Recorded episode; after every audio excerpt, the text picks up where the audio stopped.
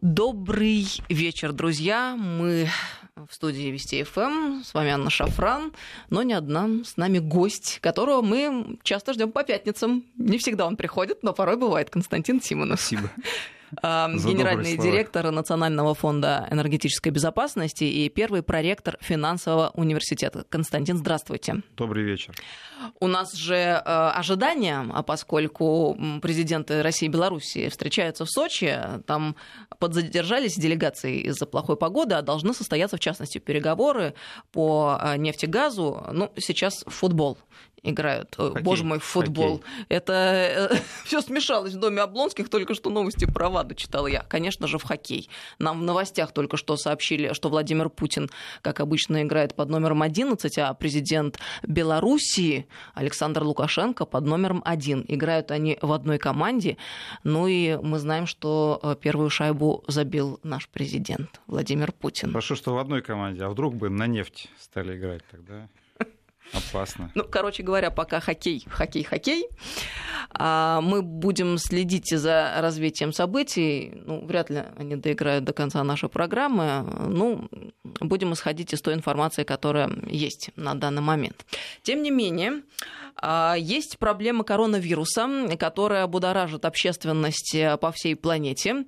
А, не только у нас, но и за рубежом. Все беспокоятся, как там в Китае, и что, в частности, будет с рынком нефти.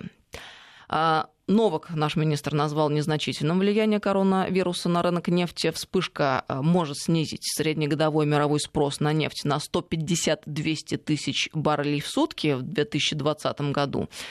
Это он Bloomberg заявил, ссылаясь на подсчеты соответствующие аналитиков. Ну и назвал он это, в общем, незначительным э, количеством э, то насколько это соответствует действительности и действительно ли можно быть спокойными на этот счет хотя бы вот в этой плоскости, если говорить о влиянии коронавируса на все происходящее. Ну, Анна, если вы все-таки затронули белорусскую тему, давайте я два слова просто скажу э, о, о том, как это все выглядит до начала переговоров, буквально коротко. Э, просто напомню, что у нас там две проблемы: нефтяные цены и газовые цены. Э, Лукашенко уверяет, что нефть обходится Беларуси очень дорого, и ему любая другая страна с удовольствием поставит нефть по более дешевым ценам но при этом приехал в Россию опять на переговоры, и там ситуация на самом деле очень простая.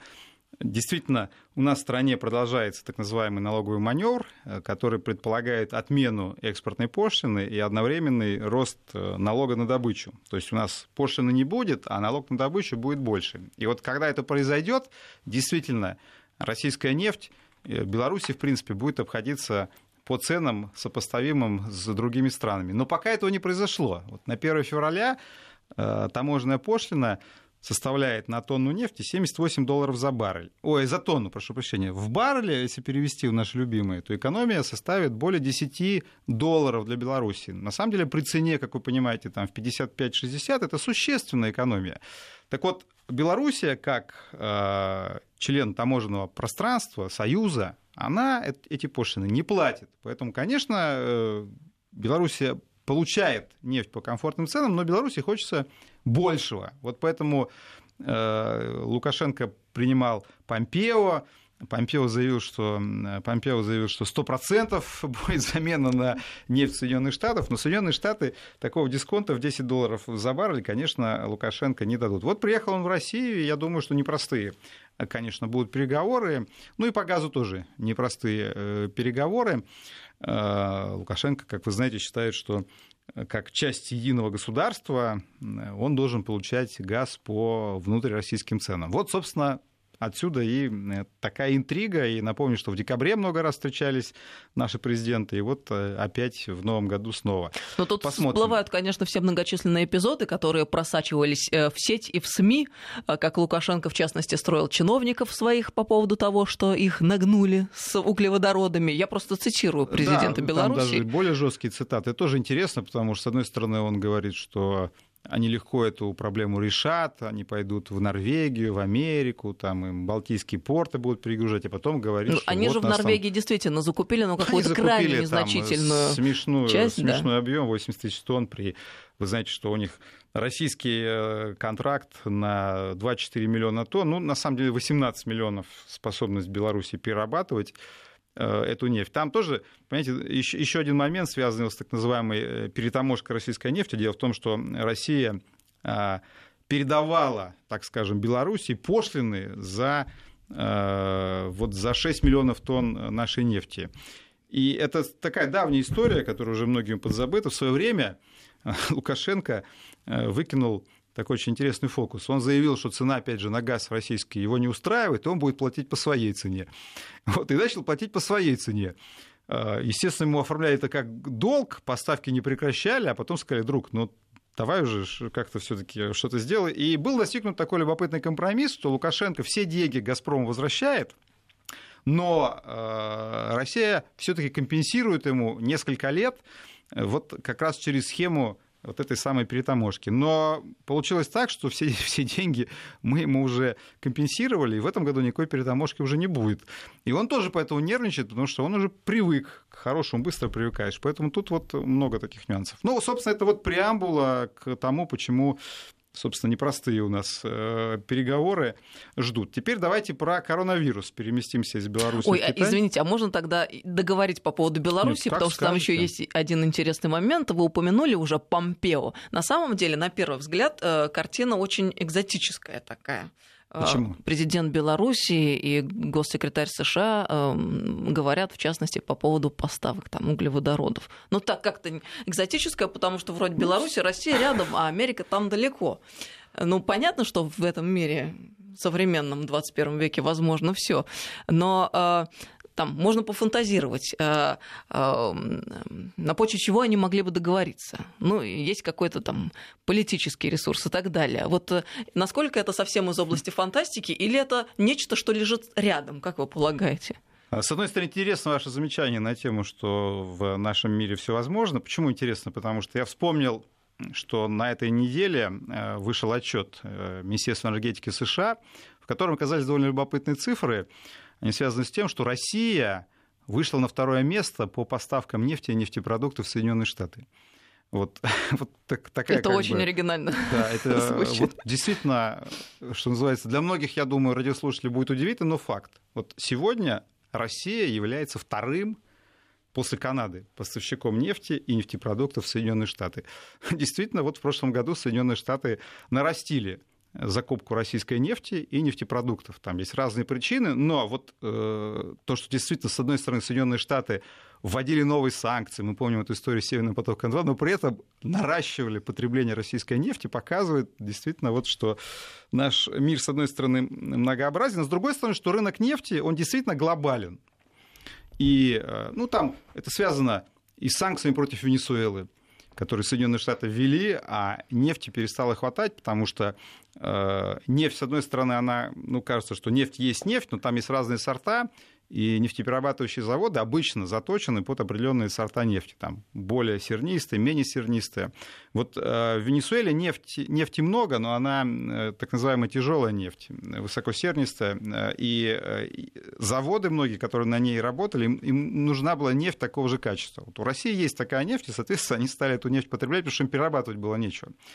Ну, им и выгоднее, кстати, перерабатывать в Америке. Ну, так они настроены, что у них маржа для завода выше, если они перерабатывают тяжелую нефть. Так что вот здесь, да, с одной стороны, можно сказать, вот видите, мы поставляем нефть в Америку теперь, а американцы будут поставлять нефть в Белоруссию. Вот такой будет анекдот. Но этого не будет. Я имею в виду вторую часть э, этого, этого уравнения. Да, значит, не будет. Почему? Потому что я уже объяснил, на сегодняшний день Белоруссия экономит на российской нефти более 10 долларов с барреля. Соединенные Штаты такого дисконта, естественно, не дадут. Поэтому э, Лукашенко придумал, как ему кажется, просто самый политически болезненный для России вариант. Он То будет покупать вот... американскую нефть, разгружать ее в Литве, и ему кажется, что Россия должна вот этого испугаться, что американская нефть через Балтию пойдет в Белоруссию, и вот тут мы э, расплачемся, прибежим и скажем, нет, господин Лукашенко, не надо этого, возьми еще у нас денег, только не, не бери вот по такому пути американскую нефть. Ну, конечно, этого не будет, на самом деле. Ну, Поэтому... то есть это был с его стороны такой специальный ну, эпизод, думаю, конечно. продемонстрировать, не уколоть. это все произошло, как вы видите, за неделю до визита в Сочи и до переговоров с, э, с российским президентом. Ну и вообще, э, к слову, очень интересная информационная картина для общего потребления, как мы видим, существует, э, в которой Россия плохая, ни в коем случае нельзя потреблять ее энергоресурсы, а с другой стороны есть реальная действительность, в да, которой Штаты очень легко и просто закупают у нас.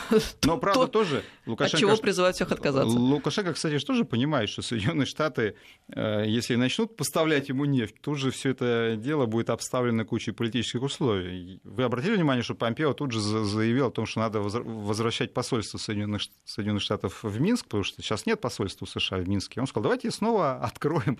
Сегодня посольство откроет, а завтра там еще что-нибудь произойдет. Поэтому здесь я думаю, что Лукашенко надо быть очень... Ну, он политик опытный, прекрасно понимает, что здесь надо меру тоже знать, и думаю, что меру будет, конечно, тоже, э, эту меру будет как-то знать, и из определенные э, все-таки барьеры не выйдет в отношениях с Соединенными Штатами. Ну, мы следим э, за тем, как будут разворачиваться переговоры в Сочи. Ну, пока в хоккей играют, поэтому думаю, что вряд ли они закончатся каким-то прорывом. Пока мы с вами общаемся в ближайшие 40 минут, но вот ну, преамбула такая, по крайней мере. Хорошо, теперь перейдем к коронавирусу. Давайте. Такие, как Давайте. мы собирались. А, История, вы знаете, пока такая в чем-то труднопрогнозируемая, потому что вы видите сами, как стремительно разворачивается паника, и э, мне вот, честно, пока очень сложно сказать, э, каково будет влияние коронавируса на мировую экономику, просто потому что я не медик, я не совсем понимаю, это остановится или нет.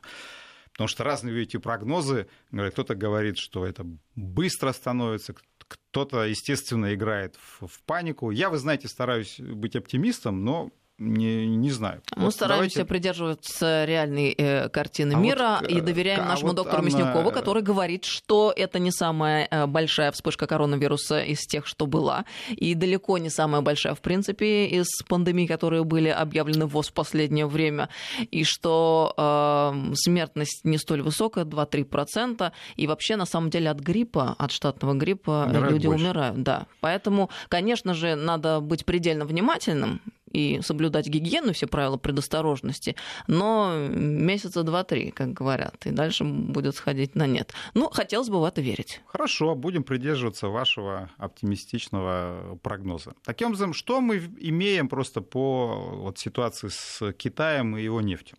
Значит, сегодня э, мировое потребление нефти вышло на такую легко запоминаемую цифру, как 100 миллионов баррелей в сутки. То есть вот человечество потребляет 100 миллионов баррелей в сутки. Никогда такого не было, и вот мы на эту отметку вышли. Потому что это тоже момент важный, я все время подчеркиваю. Я 10 лет слышу, что скоро нефть будет никому не нужна, и нас ждет падение спроса на нефть. И вот никогда в истории человечество такого объема не потребляло. А можно сравнить э, с каким-нибудь предыдущим отрезком временным? Ну, скажем так, за последние 10 лет э, потребление нефти выросло примерно на 10%.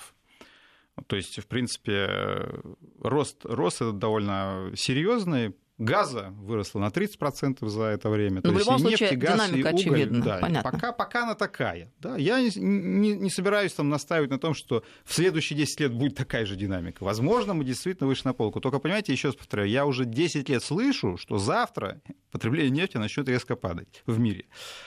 А, сейчас это, естественно, тоже слышу в контексте коронавируса. Но вот интересно, как меняются прогнозы. Я вот внимательно смотрю, внимательно смотрю за западными прогнозами. Я вижу, как, вот, скажем, за две недели паника у экспертов нарастает. А, сначала были прогнозы, что потребление... Вот Китай сейчас занимает примерно 15% а, этого потребления. То есть где-то вот 15 миллионов баррелей в сутки э, приходится на Китай. Это очень большие цифры, это больше, чем добыча во всей России, например, существенно больше. А, то есть 15% это Китай. Соответственно, э, это важный объем. Особенно если учесть, что Китай не просто потребляет эту нефть, он еще и в основном эту нефть закупает. То есть он не просто важный потребитель, он и важный игрок на мировом рынке. Где-то сейчас доля импортной нефти э, в, китайской, в китайском потреблении уже где-то порядка 80%. Э, то есть Китай важный составляющий мирового рынка. Россия, кстати, является последние 4 года крупнейшим поставщиком нефти в Китай, а Китай крупнейшим страновым потребителем российской нефти. Поэтому для нас китайский рынок, конечно, представляет э, особый интерес. Это крупнейший страновой потребитель нашей нефти. А, вот прогнозы сначала, когда все это начиналось, были, что Китай сократит в худшем случае э, потребление где-то на 700-800 тысяч э, баррелей в сутки. Потом я вижу, что прогнозы перевалили за миллион, два, э, три, а последний прогноз я уже вижу четыре. Ну, четыре от 15, сами видите, это уже там более 20%, это, это много, это много.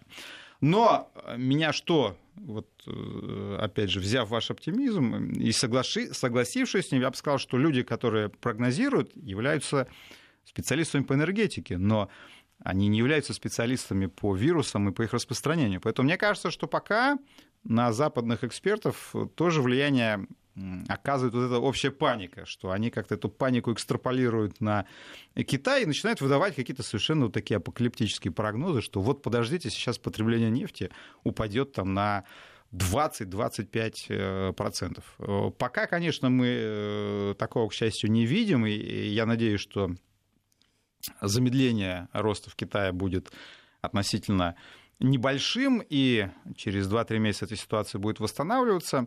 И поэтому если это будет так, то э, да, конечно, это повлияет, безусловно, все равно это провисание будет.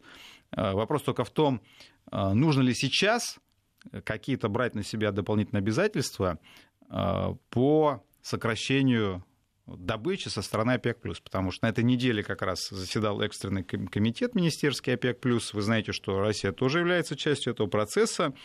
Ну, идея очень простая, когда страны ОПЕК плюс видят какие-то проблемы со спросом или же избыток предложения, они стараются пересмотреть квоты и снижают свою добычу для того, чтобы это, эти цены держать. Нам, будем откровенны, помогала долгое время Венесуэла, даже, можно сказать, честно, помогает Соединенные Штаты, если уж так называть циничными вещами, своими санкциями. Да, опять же, видите, вот такая интересная история, которую я сказал, что и мы еще и свою нефть туда стали активно поставлять.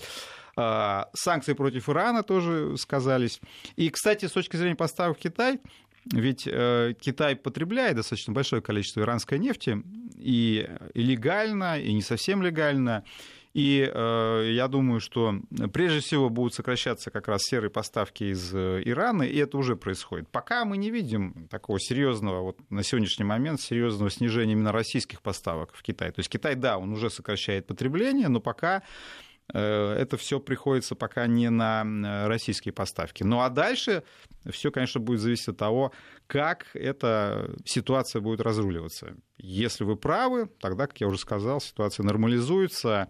И э, посмотрим, да, пока ОПЕК плюс даже не, не говорит о том, что необходимо срочно вмешиваться и какие-то дополнительные квоты вводить. То есть пока ситуация на нефтяном рынке Э, не совсем такая паничная, паническая. Хотя цены упали, цены упали, и по э, бренду, который нам наиболее интересен, доходили уже там ниже 55 падали, по западному Техасу VTI до 50 доходили, но вот в последние дни ситуация чуть-чуть улучшается. Я надеюсь, что это означает, что паника у спекулянтов тоже постепенно проходит, потому что мы видим, что цена на э, нефть бренд начинает постепенно, то есть последние дни она снова растет, хотя вы знаете, что в Китае пока вирус окончательно еще не победили. Значит, паника уходит и, и цены возвращаются. Ну, вот наш министр Новак напомнил, что в январе, когда Ливия из-за военных действий снижала добычу на 800 тысяч баррелей в сутки и уходила с рынка, рынок сильно на это не реагировал, понимая, что она вернется. По его словам, ожидание возвращения ливийской нефти на рынке уже учитывается рынком. Ливия, кстати, тоже нам помогла в этом плане, потому что гражданская война, вы знаете, привела к тому, что фактически действительно поставки какое-то время были прекращены. Вот. А может быть, кстати, если ситуация в Китае будет тяжелой, может быть, каким-то образом и ливийская нефть опять уйдет с этого рынка. 553320 это наш СМС-портал, WhatsApp Viber плюс 7903 176 363. Сюда бесплатно можно писать. А решение России по возможному сокращению добычи нефти в рамках соглашения стран ОПЕК плюс является вопросом ближайших дней. Это, опять-таки, Александр Новак, журналистам заявил, глава Минэнерго. А, как ситуация будет развиваться, посмотрим. А, ну, Значит, это вопрос, э, который задали ему журналисты относительно того, как вот определяться мы будем с э, решением по возможному сокращению добычи э, нефти в рамках ОПЕК+. О том, к чему склоняется Россия, по его словам, можно будет на следующей неделе уже сказать. Ну, просто мы понимаем прекрасно ситуацию, что России, конечно, не очень хочется сокращать добычу, это понятно. А вопрос только в том, что если цена опять же, начнет приближаться к отметке в 50, тогда какие-то меры предпринимать придется. И я думаю, что тогда э, все-таки ОПЕК плюс пойдет на новые квоты. Это Россия Bloomberg. не одна будет это делать, это будет согласованное решение. Блумберг это... сообщал со ссылкой на делегата технического комитета экспертов ОПЕК плюс, что по итогам прошедшего заседания э, этого техкомитета он рекомендует дополнительно сократить добычу нефти на 600 тысяч баррелей в сутки. И теперь ожидается, что решит Россия.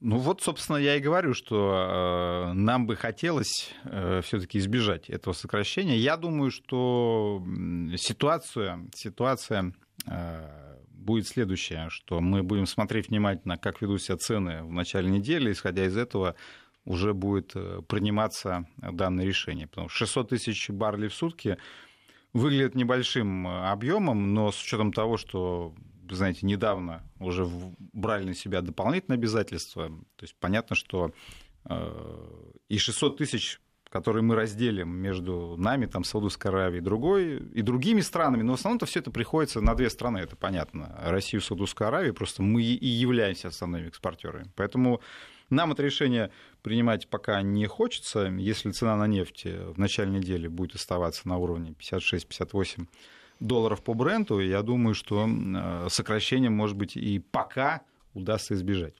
Мы сейчас прервемся на новости. Напомню, с нами сегодня Константин Симонов, э, генеральный директор Фонда национальной энергетической безопасности и первый проректор финансового университета.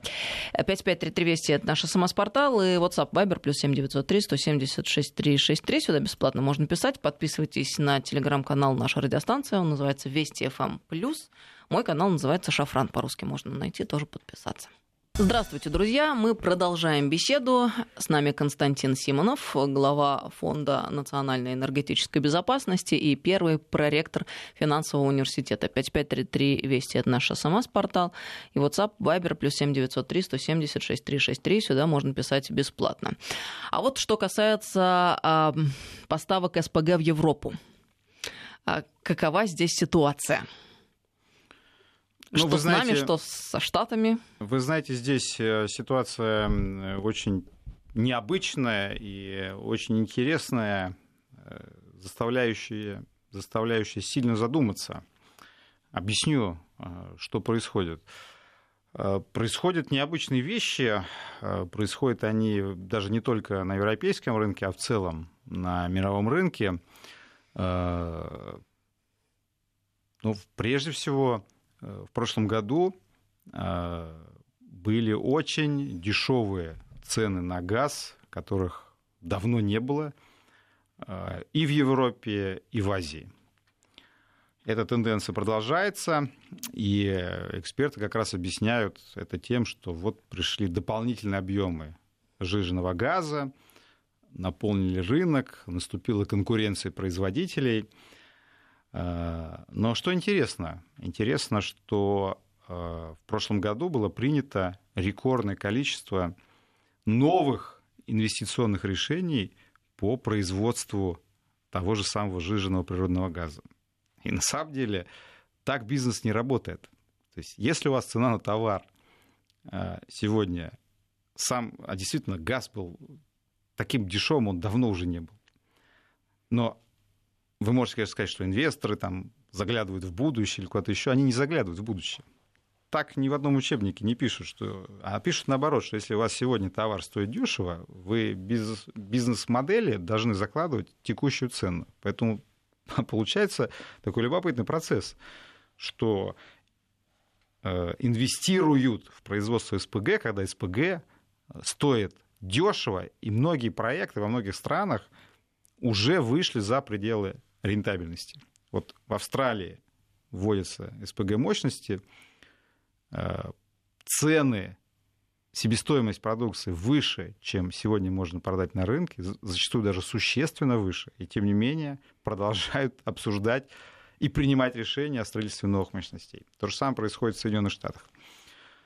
Это любопытная история. Я думаю, что действительно э, здесь стоит об этом задуматься. Почему? Потому что мы видим, что Соединенные Штаты э, создают и это видно и по экспертному сопровождению, потому что куча экспертов рассказывает про то, как э, скоро появится единый рынок газа, СПГ сошьют региональные рынки, мы окажемся в новой реальности, трубопроводы никому не нужны. Кстати, одновременно Соединенные Штаты активнейшим образом борется со строительством трубопроводов. Ну да, это пророчество на самом деле. Мы слышим уже очень много лет, что скоро все эти ваши трубы Будут оканут в небытие. Да. Да. И при этом, когда мы говорим можно, мы все-таки сами тогда на свой страх и риск будем строить эти трубы, нам говорят, нет.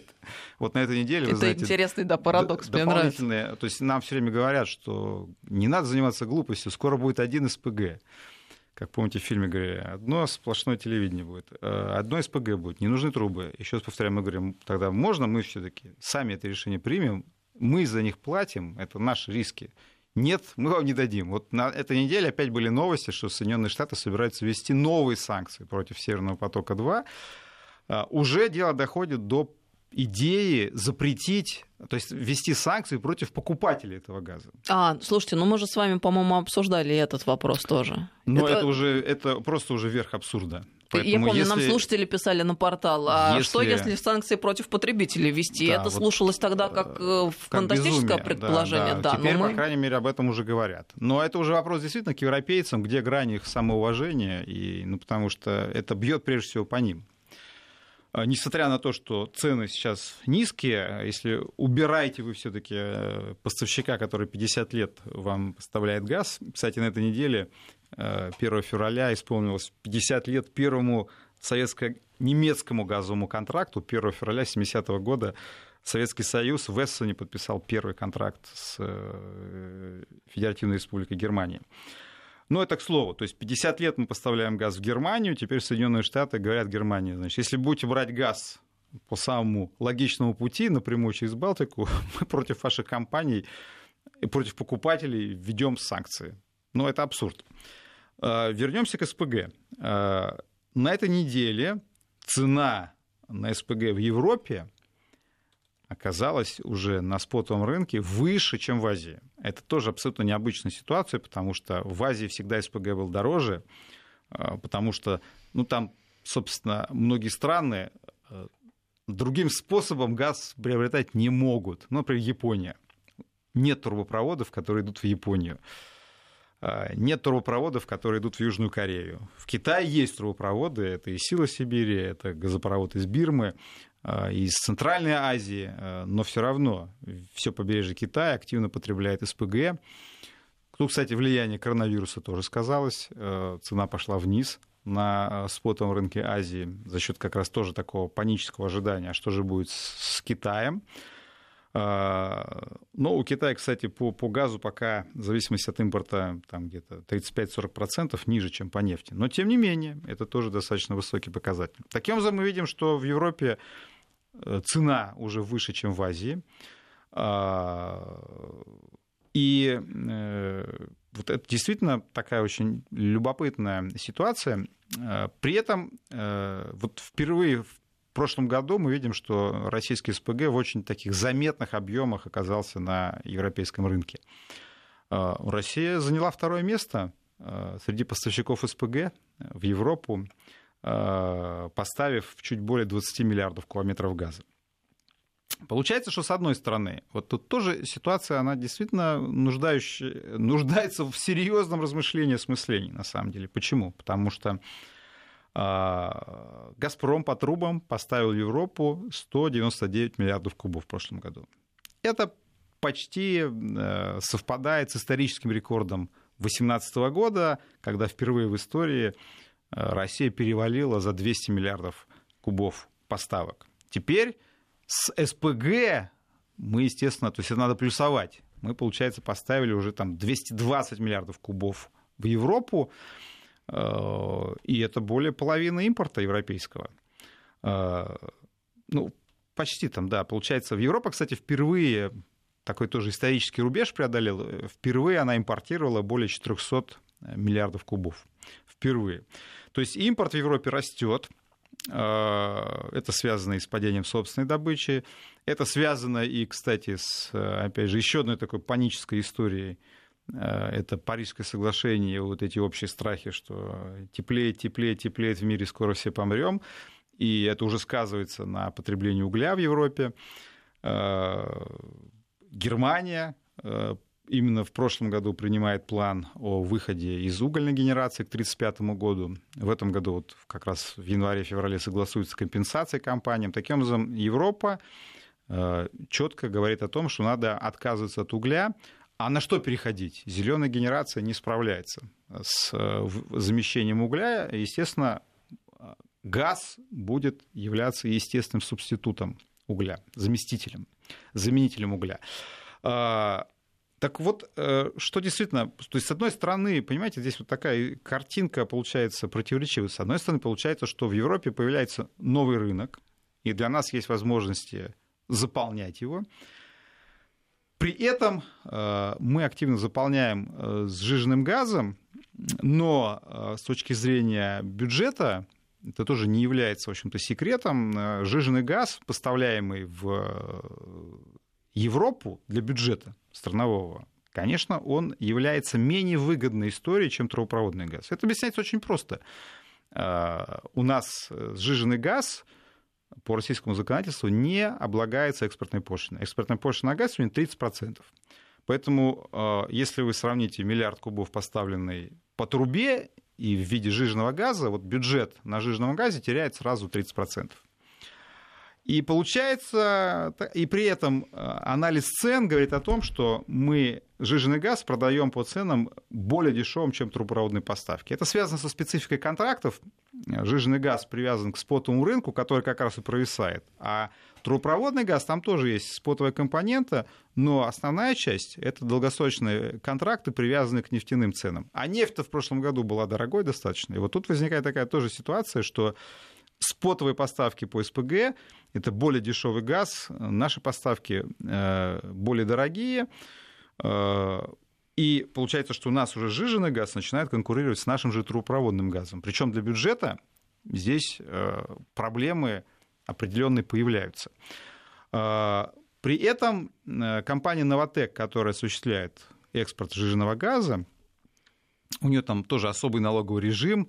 Ну, правда, говорится о том, что мы скоро должны создать свою собственную технологию производства СПГ, и появятся новые рабочие места, но тут тоже надо считать эти эффекты. Но важно, что компания Новотек говорит о том, что она поставляет газ в Европу, а, но на самом деле потом перегружает этот газ а, на более мелкие танкера и везет через Суэцкий канал в Азию. Но вот сегодня, как я уже сказал, в Азии цена ниже, чем в Европе. Поэтому никто, конечно, эту перегрузку делать не будет и вести в Азию не будет. Но главный вопрос, который у меня возникает, это, возвращаясь к началу нашей с вами, Анна, беседы про жиженый газ, э, вот эта история про то, что мы видим, как достаточно агрессивно навязывается эта модель, что в мире будет один СПГ. Бизнеса, в мире да? будет один СПГ. И мы в эту игру играем. Э, а вот, понимаете, то есть, что значит в мире будет СПГ? Вот посмотрим на глобальный рынок нефти чем его специфика? Опять же, без всякой конспирологии. Специфика ее в том, что несмотря на большую роль поставщиков, несмотря на большую роль ОПЕК, ОПЕК+, тем не менее, основным регулятором этого рынка являются Соединенные Штаты. По нескольким причинам. Почему? Потому что это рынок, где а, более 95% продаж это спекулятивные продажи, то есть это продажи, которые не доводятся до исполнения. Это означает, что спекулянты, нравится нам или нет, контролируют эту цену. Вот решили они, что коронавирус это серьезная проблема, начали цены опускать. Потом решили они, что это не проблема, начали цены повышать. Это не связано с физическими поставками зачастую. Дальше. Все сделки практически заключаются в долларах. нравится нам это, не нравится, таковы правила игры, которые складывались еще с э, периода, собственно, вот 70-х годов. Соединенные Штаты же эту систему начали вводить в 80-е годы. После кризиса 73 -го года, после революции в Иране, когда они начали осознавать, что от них уходит инициатива, потому что раньше они контролировали добычу, а потом их начали выгонять. И, и потом они увидели, что ближневосточные монархи применяют нефть как политический инструмент. Они молодцы, они гениально перестроили эту схему, и теперь они создали глобальный рынок нефти, где неважно, кто там производит, контролирует что продавца. Главное, кто покупает, как эта система продаж отстроена. И главное, что эта продажа идет за доллары, и регулируя курс доллара, элементарно ты тоже э, управляешь нефтяными ценами. И мы это видели, кстати, вот совсем недавно, когда колебания курса доллара приводили к колебанию нефти, потому что ну, нефть, выраженная в долларах, естественно, если доллар меняет свою стоимость, то и нефть тоже в этих долларах меняет свою цену. Э, наконец, политические санкции, которые Соединенные Штаты вводят по своему желанию против поставщиков нефти. Венесуэла, Иран. Э, в газовом мире фактически идея это абсолютно такая же. Появляется единый глобальный рынок, газ становится глобальным товаром, появляется огромное количество газовых фьючерсов, вы не успели оглянуться, и у вас уже стоимость газа определяется теми же спекулянтами, инвестиционными. А, а главное еще же, кто спекулянты? Откуда деньги? Это все инвестиционные фонды Соединенных Штатов. Это же колоссальные машины денежные. Они начинают сами определять эти цены. Появляются газовые фьючерсы. Не то, что не появляются, они распространяются. Вот, и э, вы окажетесь в ситуации, когда действительно у вас газ в мире начинает как-то стоить примерно одинаково, э, и, ну и при этом сами Соединенные Штаты как мы тоже не должны забывать, сегодня активнейшим образом наращивают и добычу нефти, и добычу газа, и предлагают этот товар. Да, Соединенные Штаты сегодня колоссальные потребители нефти, они покупают российскую нефть, э, но тем не менее они и больше нас добывают этой нефти и продают ее, то есть они и импортируют, и экспортируют нефть. То же самое происходит и с газом, они начинают экспортировать газ. И к тому же Китай, вы помните, одна из составляющих, да, собственно, одна из основных составляющих, ведь э, Трамп вы знаете, активно навязывает Китаю свои товары. Суть торговой войны заключается в том, что Трамп собирается убрать торговый дефицит, который колоссален, и говорит китайцам, покупайте мои товары, иначе я закрою вашим товарам доступ на мой рынок. Там ведь не только соевые бобы, о которых все говорят. Главный-то что товар, который Трамп наставит, это нефть и газ. То есть главная суть торговых сделок с Китаем – это заставить Китай наращивать потребление американского СПГ и американской нефти. Это важная часть. Потом уже идут соевые бобы, там, товары сельского хозяйства и прочие, и прочие штуки. И это действительно, мы понимаем, что Соединенные Штаты сейчас, э, да не то, что это в этом, не в прошлом, в прошлом году, это уже начиналось постепенно. Они перекраивают этот рынок, и вот поведение инвесторов, как я уже сказал, оно просто поразительное. Товар дешевеет, а вы вкладываете деньги в производство дешевеющего товара. И э, это означает, что действительно эта модель сознательно отстраивается, и этим занимается там, инфра... интеллектуальным обеспечением занимается огромное количество аналитических институтов энергетических, которые вот нас убеждают, что мир должен быть э, таковым. Вот э, это вопрос серьезный для нас, будем мы в эту игру или не будем играть, при том, что на самом деле ведь э, многие не знают о том, что э, вообще-то идея производства СПГ была еще в Советском Союзе. Это там, говорю, такой интересный исторический факт, который мало кто знает, но Соединенные Штаты предлагали Советскому Союзу построить СПГ-завод под Мурманском. Был такой проект «Северная звезда». И еще все это дело начиналось в 70-е годы. Ведь и технология и, не новая. И что не новая. И, произошло, и, чем дело закончилось, каким более образом? того, на самом деле, а, велись очень серьезные обсуждения. Не просто там кто-то там, какой-то безумный американский бизнесмен написал письмо в ЦК, которое порвали и выкинули в корзину. Было заседание Совета министров советского, э, и там интересный расклад. Э, министры профильные, то есть министр э, газовой промышленности и нефтяной промышленности поддерживали эту идею, считали, что это интересная идея. И эта идея была заблокирована Министерством морского транспорта. Судя по всему, мне кажется, что там больше было именно военное опасение, что Соединенные Штаты смогут получить контроль над судоходством вот в районе Мурманска. И э, именно перевозчики, да, Министерство морского транспорта настояло на том, чтобы мы от этого проекта отказались. И, собственно, тогда были реализованы проекты вот новые проекты, то, что называется вот эта сделка, я имею в виду строительство газопровода Уренгой, Помар и Ужгород, вот эта сделка века так называемая, и вместо СПГ-завода под Мурманском мы построили новую трубу Сурингоя, Э, и вот с 80-х годов продолжаем поставлять газ по этой трубе. Ну, вот, Константин... но, но проект, еще раз повторяю, это момент любопытный, что Соединенные Штаты еще в 70-е годы Советскому Союзу предлагали взять свою технологию и производить СПГ. Ну, вот вы сказали, что интересная идет игра, и э, еще вопрос, как нам следовало бы себя э, внутри этой игры вести, а какова должна быть наша стратегия с вашей точки зрения в этой связи? Это хороший вопрос, хороший вопрос. Значит, э, я лично считаю, что э, трубопроводы все равно рано списывать на свалку истории. И мы видим, опять же, по... Я понимаю, что жизнь меняется, не стоит на месте, но я лично думаю, что нам точно не стоит э, вот какую-то одномерную стратегию применять. Например, там сказать, да, мы признаем, что трубы никому не нужны, не будем больше задумываться о развитии трубопроводных проектов. Я лично считаю, что, конечно, мы обязаны достроить Северный поток-2, и новые трубы, которые мы реализовали в Черном море и на Балтийском море, завершим, я надеюсь, это, эту стройку. Э, это серьезный аргумент – Почему? Потому что, судя по всему, э, мы находимся в ситуации, когда нам придется вести ценовую войну.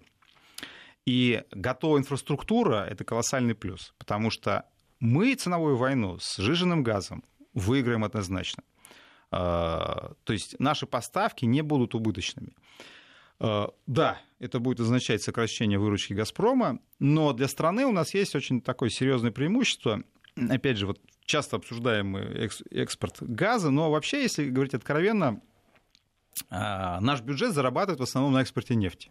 Это главный источник доходов. Экспорт газа не приносит нам таких денег. Это объясняется очень просто. Дело в том, что а, мы практически всю нефть, ну там оставляем там, чуть более 100 миллионов тонн при добыче в 560. Всю нефть мы экспортируем в виде нефти или нефтепродуктов, а газ-то наоборот – Газ является товаром, который прежде всего потребляется в России. Вы знаете, что у нас уровень газа уже подошел к 60% в нашем энергобалансе. А, и многие газовики видят в этом проблему. Я лично считаю, что если у нас есть такой ресурс, надо использовать его для того, чтобы наша экономика была конкурентоспособна, и наши экспортные товары, другие, не только энергоносители, были тоже конкурентоспособными. Поэтому падение цен не означает э, какой-то колоссальной проблемы для э, российского бюджета. Но мы понимаем, что «Газпром» за счет экспортной выручки осуществляет газификацию, поставляет газ на российский рынок по комфортным ценам. Но э, Поэтому я считаю, что то, что мы завершаем эту инфраструктуру, это огромный плюс, потому что мы готовы к этой ценовой войне.